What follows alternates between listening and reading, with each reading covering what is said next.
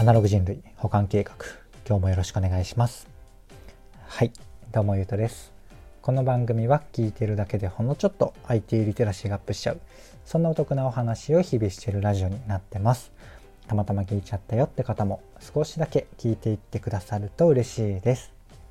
はい。ということで今日は何の話をしようかなっていうと PayPay、LINEPay、メルペイに隠れてるけどキャッシュもすごいよっていう話をしてみようかなと思います。たまに訪れるキャッシュレス決済系のテーマのお話ですね。いつも通りながらでなんとなく聞いてください。はい。ということで、早速本題に入っていくんですが、キャッシュっていうのはね、キャッシュレス決済の一つで、えー、と実は QR コード決済機能はないんですけど、まあ、いわゆるモバイル決済で実際のカードもあったりするよっていうあのサービスですね。はい。でちょっと特徴とかを話していくんですが厳密なこの、えー、表比較とか特徴比較みたいなものは、えーと、ネット上にねたくさんいろんな記事があるのでちょっと僕のあの主観とか解釈とかも含めながら、えー、いろんな未来予測的な妄想話も含めながら今日は話してみようかなと思います。はいで、えーと結論というか現状の限りでキャッシュっていうのはどんな風に僕は使ってるかと、まあ、使いたいかっていうところ結論的なところ、まあ、現状の結論みたいなところをお伝えをすると LINE とかを知られたくないなっ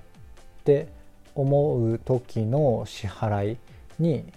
キャッシュっていうのが現れるかなっていうのが現状の使い方、うん、ですね。でここからは、まあうんとまあ、機能のちょっと説明とか踏まえつつこのなんでこの結論に帰結したのかっていうところをあの話していければなと思ってます。はい、でキャッシュっていうのはどんなことができるアプリかっていうと QR コード決済はないんですよね。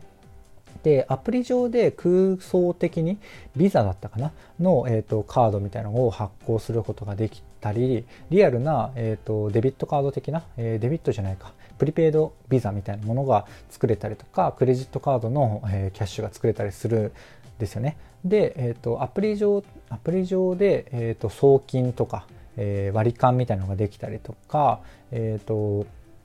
Apple Pay QUICPay であの支払いができたり、Apple Pay、Google Pay で、えー、支払いができたりとか、あとはオートチャージは、えー、基本クレジットカードでしかできないんですが、まあ、クレジットカードの代わりにデビットカードを設定することもできて、まあ、要は、えーと、僕が結構好きなね前払い式のオートチャージっていうのもデビットカード使えばできるよっていうただ銀行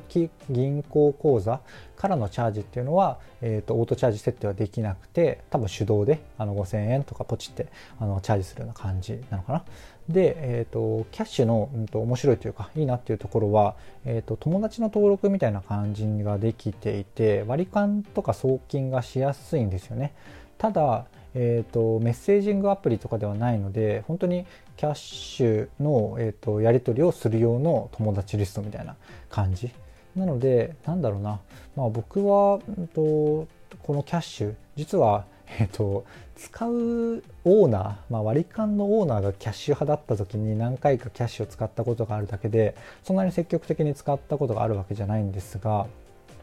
えっとまあ、想像の限りでねあの初めて会う人とか、えっ、と、なんかこう会社と取引先、まあ、取引先との飲み会であんま割り勘のないのかな。まあ、でも、何らかの理由でそんなに LINE とか、そういうところでつながるのはちょっとなっていう、えっ、ー、と、関係性の方とかっていると思うんですよね。で、会社によっては普通に LINE とかつながるのも、こう、レアぐらいの会社さんとかであれば、本当部署の飲み会の、え割り替え割り替えじゃない。割り勘とかでも結構使えるのかなと思ったりしますね。僕は結構今ちっちゃい会社で LINE でつながるのとか当たり前になっちゃってるので使えないんですが確かに1社目の会社とかだと本当に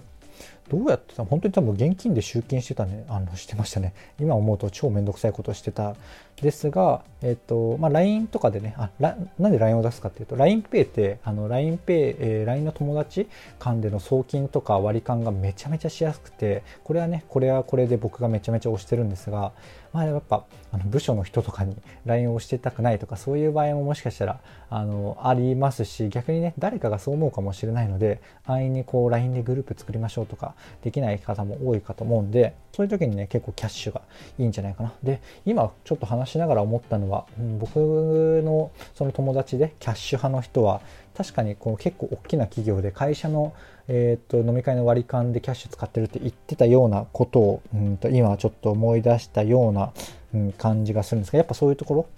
ろで使える機能なのかなと思ったりします。はい。でね、えっ、ー、と、ちょっとこれ最近はね LINEPay とかもそうなんですけれどもちょっと良くないなっていうのがやっぱこうなんだろうなちょっと分かりやすい身近な例からいくとあのクレジットカードの会社って結構いろんなところがやたらリボ払いをおすすめしてくるじゃないですかリボ払いが本当にいいサービスだと僕、ま、なんか0%も思ってないんですけど、まあ、なんか真面目にこうリボ払いのおすすめしてくるじゃないですかまあ、それって結局クレジットカード会社的にそれが一番儲かるからっていう話だと思うんですよね。ちょっと盲目的になってるというか本当に多分あの送ってる側の人たちってそれがいいサービスだと思ってやってると思うのでそれはそれは怖いんですが、まあ、その話は置いといてそんな感じにちょっと近くて、えー、何かっていうと途中にもちょっと一瞬話したんですけどキャッシュとかね LINEPay もあのプリペイド型のリアルなカードが発行できたりとか、えっ、ー、と、クレジットが発行できるんですけど、やたらね、このアプリ内とか至るところで、あの、やっぱ、あの、クレカ、あの、なんていうんですか、多分アプリ上で済ませられるよりもプリペイドカードを使ってもらった方が儲かるんですよねキャッシュさん側は。でさらに言うと、えー、クレカ作って使ってもらった方が儲かるっていうところだと思うのでやたらねそのクレカの方を作れ作れっていう動線だったり、えー、まあ、もう広告みたいにねおすすめされたりするので、まあ、その辺はちょっとねなんか微妙かなとは思ったりするんですが、まあ、ちょっと途中で言ったように、まあ、LINE とかを伝えたくないような状態の関係性の人たちと、えー、お金のやり取り送金とか、うんと、割り勘をする場合は PayPay でもね別にあの ID が分かったり、えー、QR コードで読み取ったりすれば同じようなことはできるんですが、まあ、僕が使う限りはこうキャッシュの方が今のところはユーザー登録とかうんユーザー登録ユーザーの友達一覧とか、まあ、割と何ていうんですかね PayPay とかより PayPay の方がより何ですかあの店で決済する方に優先度が置かれているような感じでえキャッシュの方がよりこうあの人とのこうお金のやり取りっていうところが、えー、メインではないですけれども、うん、とやりやすいような仕様になってるなっていう印象ですね。はい。というところで、うんと、タイトルのところにちょっとタイトルというか最初に現状の用途の結論っていうと LINE なんて教えたくないよのパターンの支払い、あの割り勘送金とかに言うねっていうところに、えー、戻ってみるんですが、うん、大体そこに至る思考というか理由っていうところは大体話したかなって思いますね。はい。で、QR コード決済の話とかはまた別途あのしてるかと思うんですが、もうほぼね、LINEPay も MailPay も、えっ、ー、と、ID と連携して ApplePay で ID 支払いとかできて、もうほぼほぼね、QR コード決済ってファーストチョイスにはもうほぼならないんじゃないかなっていう話とかもしてたりするので、そちらはね、あの、そちらであの結構面白い話に、まあ、個人的にね、あの、面白いなと思った話をしているので、そちらもまだ聞けてない方がいらっしゃいましたら、是非聞いてみてください。はい。でね、えっ、ー、と、まあ、未来的なところの話だけちょっと、もうほんの1分な数十秒だけすると、今ね、あの、今の現状だと LINE なんて教えたくないようなパターンの、こう、人との共有でいいよって話をしたんですけど、まあ、発展の仕方によっては、まあ、全然 LINEPay 側で、えっ、ー、と、一、なんていうんですか、LINE のオープンチャットとかもそうなんですけど、LINE の中でちょっと紛らわしくなるような気もしてちょっとあれなんですが、えー、別に LINE の本体の、え、アカウントと紐付けられるわけじゃない、えっ、と、そういう緩いつながりを、あの、キャッシュみたいなことを LINE でできたりとか、うん、そういう風になれば別にもうキャッシュいらないよってなる可能性もありますし、うんとまあ、そういうふうにやっていくと結局 LINE がねどんどんどんどん複雑になっていくので結局、うんと、あんま浸透しなくてキャッシュのように別でこう残っていくよねっていうのも可能性としてはあるのかなと思ったりします。で別に QR コード決済が難しいからキャッシュやってないっていう話ではないと思うので発展の仕方によってはキャッシュさんもねあの QR コード決済をやるかもしれないしやらないかもしれないみたいなそんなところがあるかもしれないんですが、まあ、僕らとしてはね別にどの QR コード決済というかモバイル決済が残ろうが、うん、別にどうでもよくって浸透してくれれば本当いいっていう話なのでね引き続き2020年かなりあのコロナの影響もあったりしてこの非接触のね決済っていうのはあの普及してきたと思うんですが2021年から、まあ、この10年なのかなあの結構変化があって面白い領域かと思うので多分別にサービス運営側として関わらなくてもねあの生活がこう支払いあここのローソンのレジちょっと進化したとかこの間も僕話しましたけど東急ハンズのレジが進化したっていうのでちょっとね楽しめるマインドがあるとそれだけでねあのちょ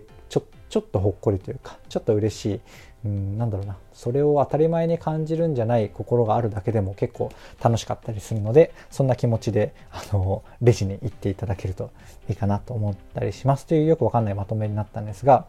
今回の話は以上なんですがいかがでしたでしょうか？こんな感じで僕の配信では Web とかアプリとかテクノロジー的なテーマを題材に、えー、お話をしつつどちらかというとメインはセットでお伝えする僕の感想とか、えー、妄想話とか周辺の知識っていうところがメインになってるようなそんな番組になってます。ちょっとでも良かったかなとかコンセプトいいなと思ってくださった方がいらっしゃいましたらいいねとかいいねとか、えー、フォローとかコメントやレターをいただけると嬉しいです。はい。ということで、今回の配信は以上とさせていただきます。最後までお聴きいただきありがとうございました。ではまた。